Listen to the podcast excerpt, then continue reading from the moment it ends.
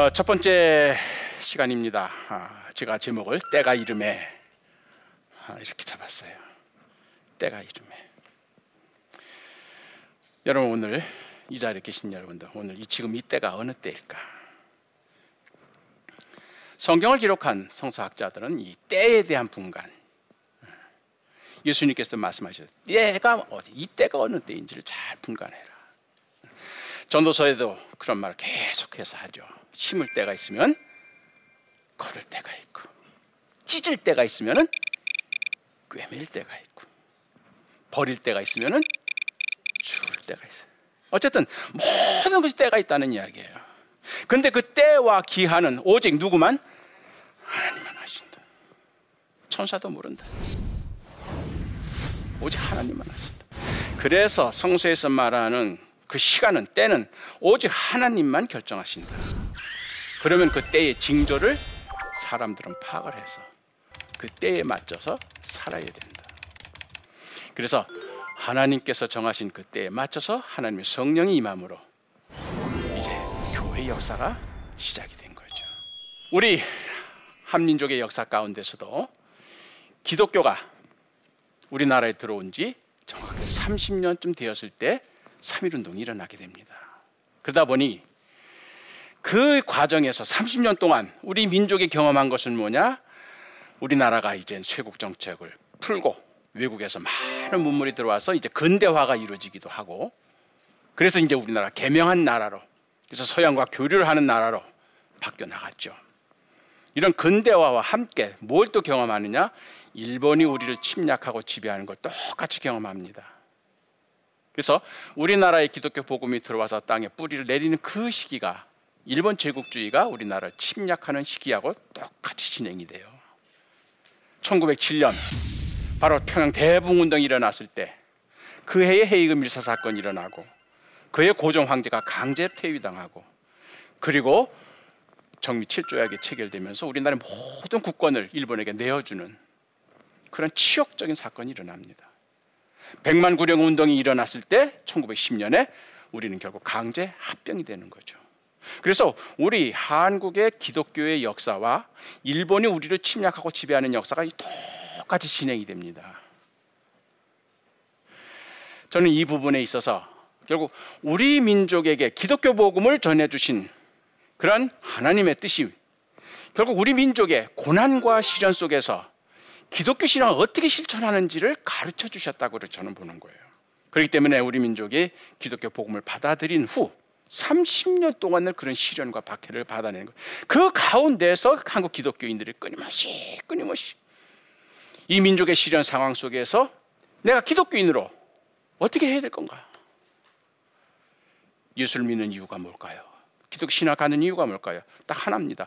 너희는 세상의 빛이라.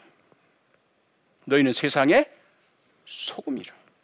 빛과 소금은 세상을 위해서 있는 겁니다.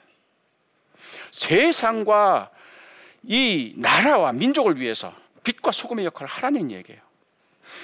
우리 선배 신앙인들은 정확하게 그 의미를 깨달았습니다. 그래서 예수 믿으면 믿고 천당 간다. 물론 틀린 말은 아니에요. 그러나 이러한 현실 도피적인 신앙 그것이 아니었어요. 예수를 믿으면 세상을 떠나는 것이 아니라 세상 속에 들어가서 빛과 소금이 되어야 된다는 얘기예요. 그때 세상은 뭡니까? 믿지 않은 세상이에요. 나라와 민족입니다. 여기에 들어서 빛과 소금이 되어야 된다는 이야기예요. 또 예수 믿으면 나만 믿고 천당 간다 이런 이기적인 신앙도 아니었어요. 아직 예수를 모르는 믿지 않는 세상 사람들을 예수에게로 인도해야 된다. 눈먼 자는 보게 되고 눌린 자는 자유케 되고 갇힌 자는 풀려나리라. 예수님께서 나사렛 회당에서 처음 설교하셨을 때 택하신 이사야 61장 메시지입니다. 그렇기 때문에 기독교 복음을 받아들이면 세 가지 현상이 나타난다는 거예요.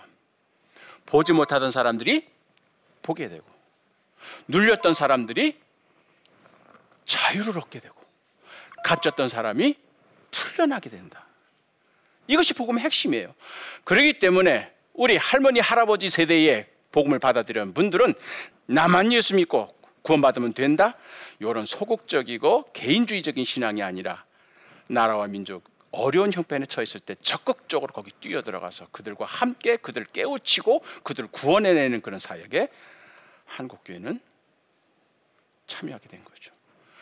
그러다 보니까 결국 그때부터 한국 교회를 바라보는 시선들이 달라지는 겁니다. 또 하나 결정적으로 기독교가 한국 사회의 지도력을 발휘하게 됐던 결정적인 사건이 1903년부터 1907년에 일어난 원산에서 평양까지 대붕운동이었어요. 그 대붕운동 기간 중에 일어난 현상은 딱 하나입니다. 회개해요. 자기 죄를 자복하고 남의 물건 훔친 것, 거짓말한 것, 그다음에 횡령한 것, 뭐 간음한 것, 살인한 것, 남의 것 어떻든 미워한 것 이런 것들이 막 회개가 되는 거예요. 대붕운동 기간 중에 한국에 정화 작업이 일어난 거예요. 그렇게 해서 한국 기독교인들은 비록 수는 3.1운동 당시 1.5%밖에 안 됐습니다. 아주 극소수입니다. 10명 가운데 한 명 될까 말까 해요. 그런 극소수인데도 불구하고 이제 기독교인들이 민족 대표 33명 가운데 16명이 기독교만. 감옥에 갇힌 사람들, 서울과 지방에서 만세 운동을 일으킨 모든 시위 주도꾼들 가운데 20% 이상이 기독교인들이 되는 거예요. 1.5%밖에 안 되는 소수의 기독교가 그만한 지도력을 발휘할 수 있었던 게 뭘까? 저는 이 두 가지라고 생각합니다. 예수를 잘 믿으면 나라를 사랑하게 되고 도탄에 빠진 백성들을 구원해내는 민족 구원의 신앙을 갖게 된다. 이것이 30년 동안 기독교가 경험한 겁니다. 두 번째는 기독교인들의 말이 믿지 않는 사람들한테도 먹혀 들어갔다. 그 이유는 교리와 신앙이 아니에요. 생활로. 삶으로 그들에게 영향력을 끼치게 된 거죠. 그렇게 해서 이런 것들이 종합적으로 형성이 되면서 이제 3.1운동 당시에 1.5%밖에 안 되는 기독교였지만 이제는 20% 이상의 지도력을 발휘하게 된 겁니다. 물론 1905년 을산 늑약 때부터 국권을 잃어버리기 시작했지만 구체적으로 1910년에 강제 합병되면서부터 완전히 우리는 자주국가가 아니라 식민국가가 됐어요. 모든 걸 다 일본인들이 지배하는. 그러니까 그 억눌린 사람들의 심정 얼마나 아시겠죠? 혹시 여러분들 가운데 혹시 유치장 같은 데 가보신 분 계세요? 저는 대학생 때 뭐 조금 갔던 적은 있었습니다. 들어가면서부터 나오고 싶은 데가 거기예요. 우리 남자분들 군대 갔다 오셨을 때. 들어가면서부터 뭘 생각해요? 어, 제대 날짜 꼽죠. 그거예요. 그러니까 1910년 강제 합병이 되면서부터 우리 민족은 뭘 생각했겠어요? 언제 우리는 해방이 될까? 언제 우리는 독립을 할까? 손꼽아 기다리는 거예요. 근데 그 세월이 계속 흐르는 겁니다. 그래서 10여 년 세월이 흐른 것서 1919년이 된 거예요. 그 사이에 기독교는 이제 들어온 지 한 세대가 된 겁니다. 30년이 됐으니까. 그래서 기독교가 어떤 종교인지를 이제 교인들이 복음을 받아들이면 예수를 믿으면 어떻게 살아야 되는지를 알았고 이제 믿지 않은 세상에서도 교회를 인정하게 된 겁니다. 이 모든 것이 합력하여 이제 때가 된 겁니다. 마침 그때 해외에서는 7년 동안 끌었던 1차 세계대전이 끝나고 전 세계 열강국들이 이제 전쟁이 끝났으니 이제 이후에 이 과거에 독일이나 이탈리아나 아, 이러한 전쟁 당사국들이 장악하고 있던 식민지를 어떻게 할 건가 이런 문제를 가지고 논의할 때 윌슨 대통령이 민족 자결주의를 얘기했어요. 운명은 외세의 간섭이나 어, 지도가 아니라 민족 자체적으로 결정할 수가 있는 것 아니냐. 그래서 민족 구성원들이 우리는 계속 식민지 국가로 남겠다. 아니다. 우리는 자주국가, 독립국가가 되겠다. 스스로 결정할 수 있는 그런 자결권을 우리 조선도 이제는 얻을 수 있는 것 아니냐. 희망이 막 부풀게 된 겁니다. 우리도 우리 조선 대표를 보내서 우리도 독립을 원한다 얘기해야 되지 않겠느냐. 이런 논의가 이루어진 겁니다. 보내는 것만이 당사가 아니에요. 우리 민족이 독립을 원한다는 걸 표현해야 되는 거예요. 그걸 누가 표현하겠습니까? 이미 고종 황제는 은퇴해 가지고 덕수궁에 갇혀 있고 그의 후계로 순종 임금이 황제가 됐지만 그분은 꼭두각시처럼 총독이 시키는 대로 하고 있고 이제는 우리나라 정부도 없어졌습니다. 이제는 일본 정부가 들어와서 우리를 차지하고 있어요. 누가 그걸 표현합니까? 결국 우리 2천만 동포가 한 목소리로 우리는 독립을 원한다. 우리는 자주 독립 국가가 돼야 된다. 이걸 표현해야 되는 거예요. 그래야 파리에 파견된 우리 대표도 힘을 얻어 가지고 거기 열강국 대표들에게 봐라, 우리 민족은 자주 독립을 원한다. 그렇게 얘기할 수 있을 것 아니에요. 그러니까 외부로는 대표를 파견하고 안에서는 독립을 원하는 그런 선언과 만세 운동을 해야 된다는 얘기예요. 그런데 정확하게 때에 맞춰서 고종 황제께서 돌아가 주신 겁니다. 돌아가시니까 이제 국장이 된 거죠. 원래 국장이 때 한 100일 정도 해야 됩니다. 그러나 총독부가 그걸 반으로 쫙 달라가지고 3월 3일로 국장일을 선포해버린 겁니다. 그러니까 국장이 되면은 이제 사람들이 막 몰려오는 거예요. 전 지방에 있는 사람들이 다 올라오는 거예요. 그렇게 해서 전 한반도에 있는 사람들이 전부 다 국장에 관심이 모아지고 그 국장에 참여하기 위해 서울로 올라올 때니까 그 때가 된 거죠. 그 때에 맞춰서 독립 선언식을 하고 만세 운동을 부리자 이렇게 된 겁니다. 그러니까 모든 것이 다 때에 맞추게 돼 있는 거예요. 하나님께서 정하신 그 때가 되면은 시계 바퀴가 톱니바까지 한 치의 오차도 없이 탁 맞춰지듯이 탁 이루어지는 거예요. 이렇게 해서 이제는 민족 대표 원래는 이제 30명으로 제안하려고 했는데 천도교 대표 15, 그 다음에 기독교 대표 15, 30명이 하려고 했는데 하다 보니까 기독교에서 열정이 넘쳐가지고 한 명이 더 오버가 된 거예요. 그래서 16명이 됐고 천도교는 약속대로 15명 했고 그 다음에 불교에서 뒤늦게 우리도 참여하자 해가지고 기독교 대표 16명, 천도교 대표 15명, 그리고 불교 대표 2명. 이분들은 결국 종교 대표자들이에요. 이 대목이 중요합니다. 정부가 못할 때, 정치인들이 나서지 못할 때, 종교인들이 나라와 민족의 구원에 앞장서게 된 겁니다. 이 종교를 보면은 조선 난도를 500년 동안 지배했던 유교 대표 한 명도 없습니다. 천년 동안 이 한반도를 지배했던 불교 대표 상징적으로 두 분이 들어가 있습니다.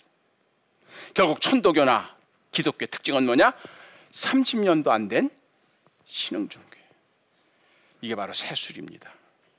본래는 이분들이 이제 국장 때 제일 많이 모이기 3월 3일 날 국장 때 사람들이 제일 많이 모이기 때문에 그때를 계기로 만세를 불러야 된다. 근데 국장 날에는 만세 부르면 안 되죠. 상가집에서 장례가 나간 더군다나 고종 황제인데 그래서 그걸 피해야 돼요. 그러면 3월 3일이면 제일 많이 모이는 날이 며칠이야? 3월 2일이죠. 근데 왜 3월 1일이냐? 3월 3월 3일이 월요일이에요. 그럼 3월 2일이 무슨 날이야? 일요일. 주일이야.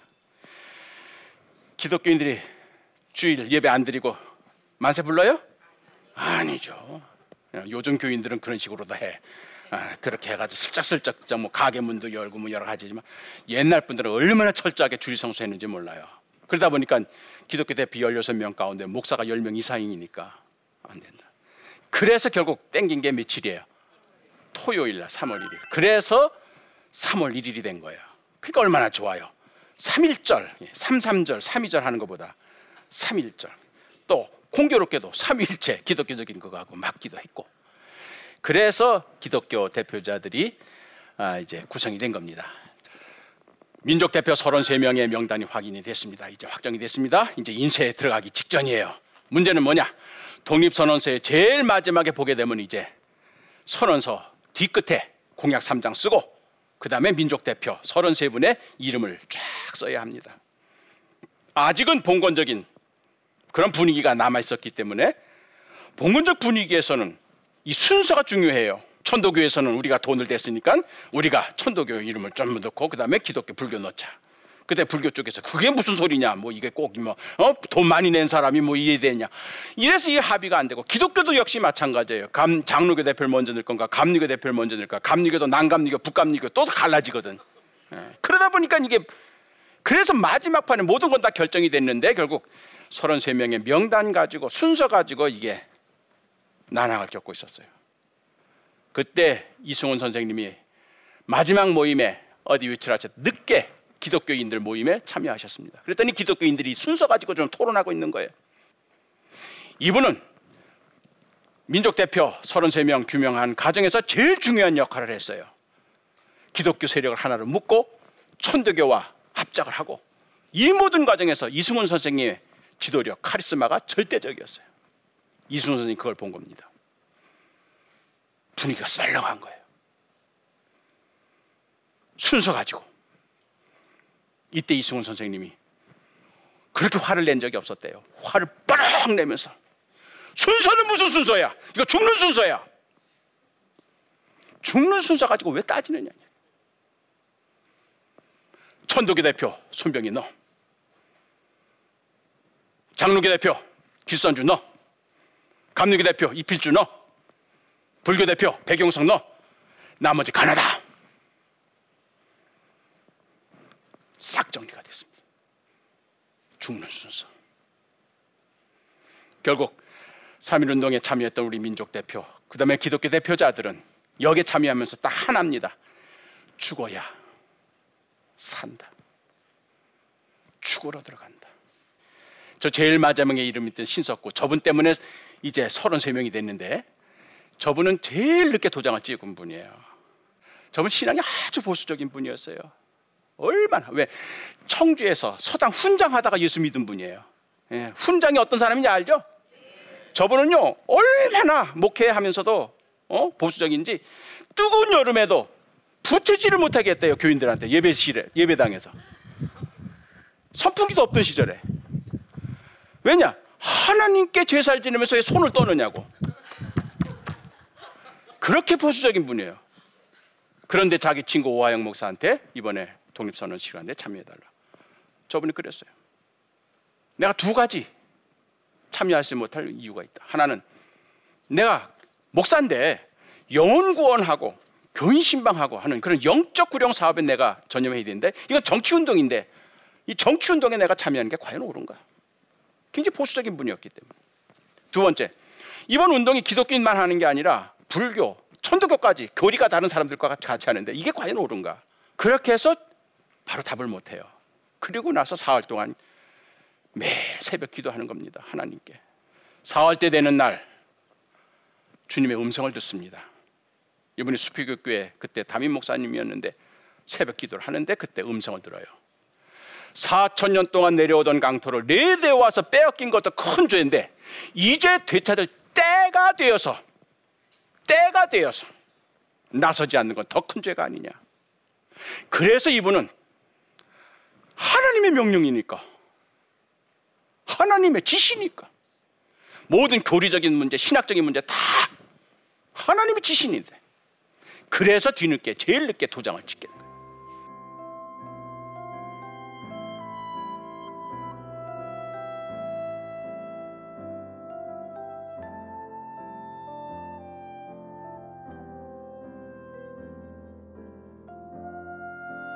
이분이 나중에 이제 뒤늦게 독립운동에 참여한다니까 주변에서 다 말려요.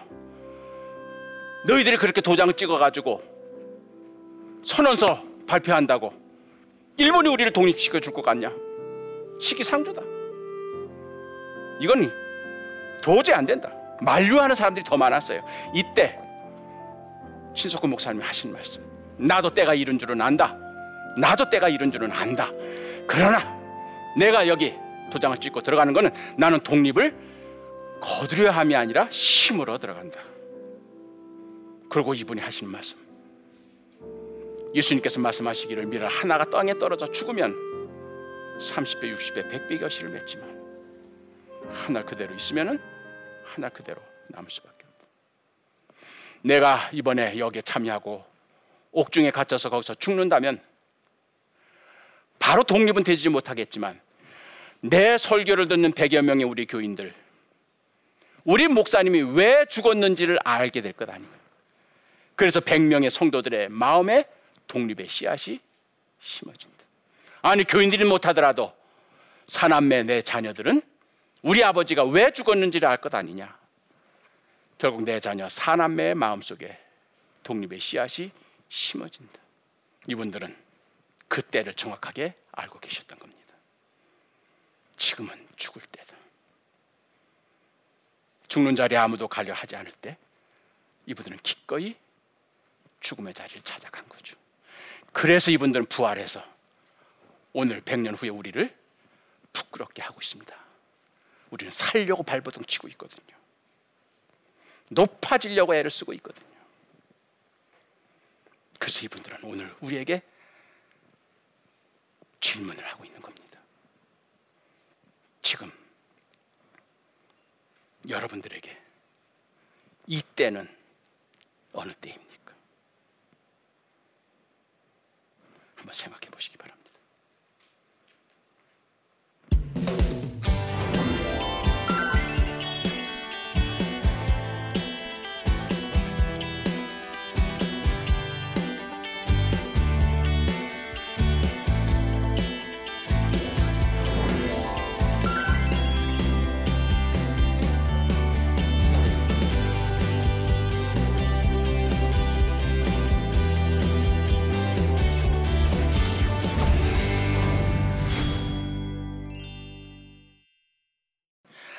예, 제 강의를 듣고 어, 질문을 보내주신 분이 계시네요. 어떤 질문인지 한번 보겠습니다. 현재는 일제 강점기 때처럼 힘든 시기는 아니지만 그럼에도 나라를 위해 힘쓰고 있는 기독교인들이 있을 텐데요. 오늘날 이 나라의 독립운동가라고 할 수 있는 분들은 어떤 분들인지 궁금하고 기독교인으로서 나라를 사랑할 수 있는 방법이 뭐가 있을까요? 아, 우리가 순교자를 얘기할 때 두 종류의 순교자를 얘기합니다. 하나는 적색 순교. 어, 이분들은 뭐냐면 진짜 피를 흘려서 박해를 받아 희생되신 분들이에요. 두 번째는 백색 순교. 이분들은 시련의 순환의 시대가 아니라 평시에 평상시에 박해가 없는 시대를 살면서 그러면서 순교하신 분들이에요. 그럼 왜 이분들에게는 백색 순교라 그랬느냐? 적색 순교는 피가 흘렸기 때문에 적색 순교라는 거예요. 그럼 백색 순교는 뭐냐? 눈물과 땀이에요. 이건 뭐냐? 박해가 없는 시대에 예수님의 마음을 가지고 매일매일 자기를 쳐서 죽이는 거예요. 정욕, 탐욕, 이 속에서 나오는 명예 욕심. 이런 것들을 끊임없이 쳐 죽여야 되는 거예요. 그렇기 때문에 바울이 오호라 나는 매일 죽는 자로다 했을 때 그게 바로 백색 순교예요. 그러니까 일본의 식민 통치를 받지 않고 있는 이 시대의 독립운동가 뭘까요? 백색 순교자들이 나와야 돼. 나라 안팎에서 자기의 자리를 지키면서 예수의 심장을 가지고 하나님의 뜻에 따라서 자기를 계속 쳐 죽이면서 속에서 꿀꿀꿀 올라오는 이 탐욕과 이 자존심과 싸워가면서 그러면서 하나님의 뜻을 이루기 위하여 투쟁하는 그런 분들이 이 시대의 독립운동가죠. 자, 또 다음 질문. 일곱 살 아이를 둔 엄마입니다. 아, 한참 좋을 때네요. 예. 이제 조금 더 있어봐요. 사춘기 때 됐을 때 아이가 어떻게 될지. 그러나 올해는 아이의 손을 꼭 붙잡고 3일절을 뜻깊게 보내고 싶은데요. 어떻게 하면 좋을까요? 예, 3.1운동과 관련된 유적이 서울에도 많고 지방에도 많습니다. 그런데 조금만 자료를 찾아서 보시면 이게 뭐 유명한 분들도 많지만 잘 알려지지 않은 분들이 많아요. 어, 그래서 그런 분들의 저는 그래서 오히려 이런 때3.1 운동에 참여했다 희생되신 분들의 무덤 묘소 또 그런 순환의 현장 음, 서울 같은 경우는 서대문 형무소도 좋겠고요. 어, 그 다음에 에, 현충원 국립 현충원이 있습니다. 거기 가면 또 3.1 운동 때 옥고를 치르시고 또 수감되셨고 했던 민족 대표자들의 무덤도 있습니다. 보통 보면 6.25 전쟁 때나 뭐 3.1절 때 이때는 그래 많이 가는데 우리 기독교인들도 어, 그렇게 가서 그 어려운 시절에 나라 민족을 위해 자기를 희생한 걸 몸으로 보여주신 분들 그런 분들의 현장에 가서 꽃 한 송이 올려드리고 기도하고 돌아오는 거죠. 예, 오늘 긴 시간 여러분 제 강의에 동참해 주셔서 감사합니다. 강의하는 내내 전 저 자신 어, 부끄러움을 느꼈습니다. 100년 전에 제가 그때 당시에 어, 이 나이로 3.1절을 맞았을 때 나는 어느 자리에 있었을 건가? 아, 과연 만세 부르는 그 현장에 나도 참여했을 것인가? 아니면은 도망치고 혹은 숨어서 구경만 하고 있었을까? 이런 생각을 해보면서 오늘 강의를 했습니다.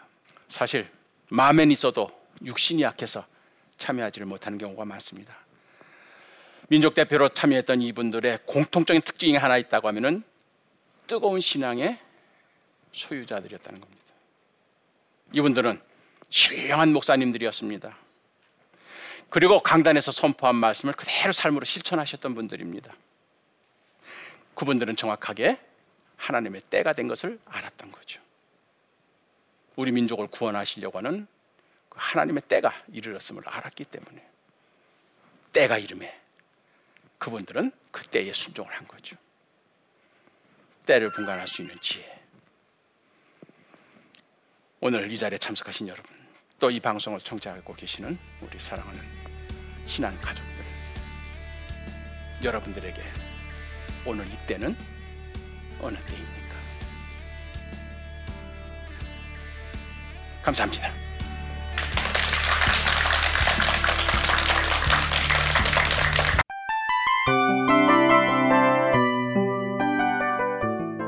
이 프로그램은 청취자 여러분의 소중한 후원으로 제작됩니다.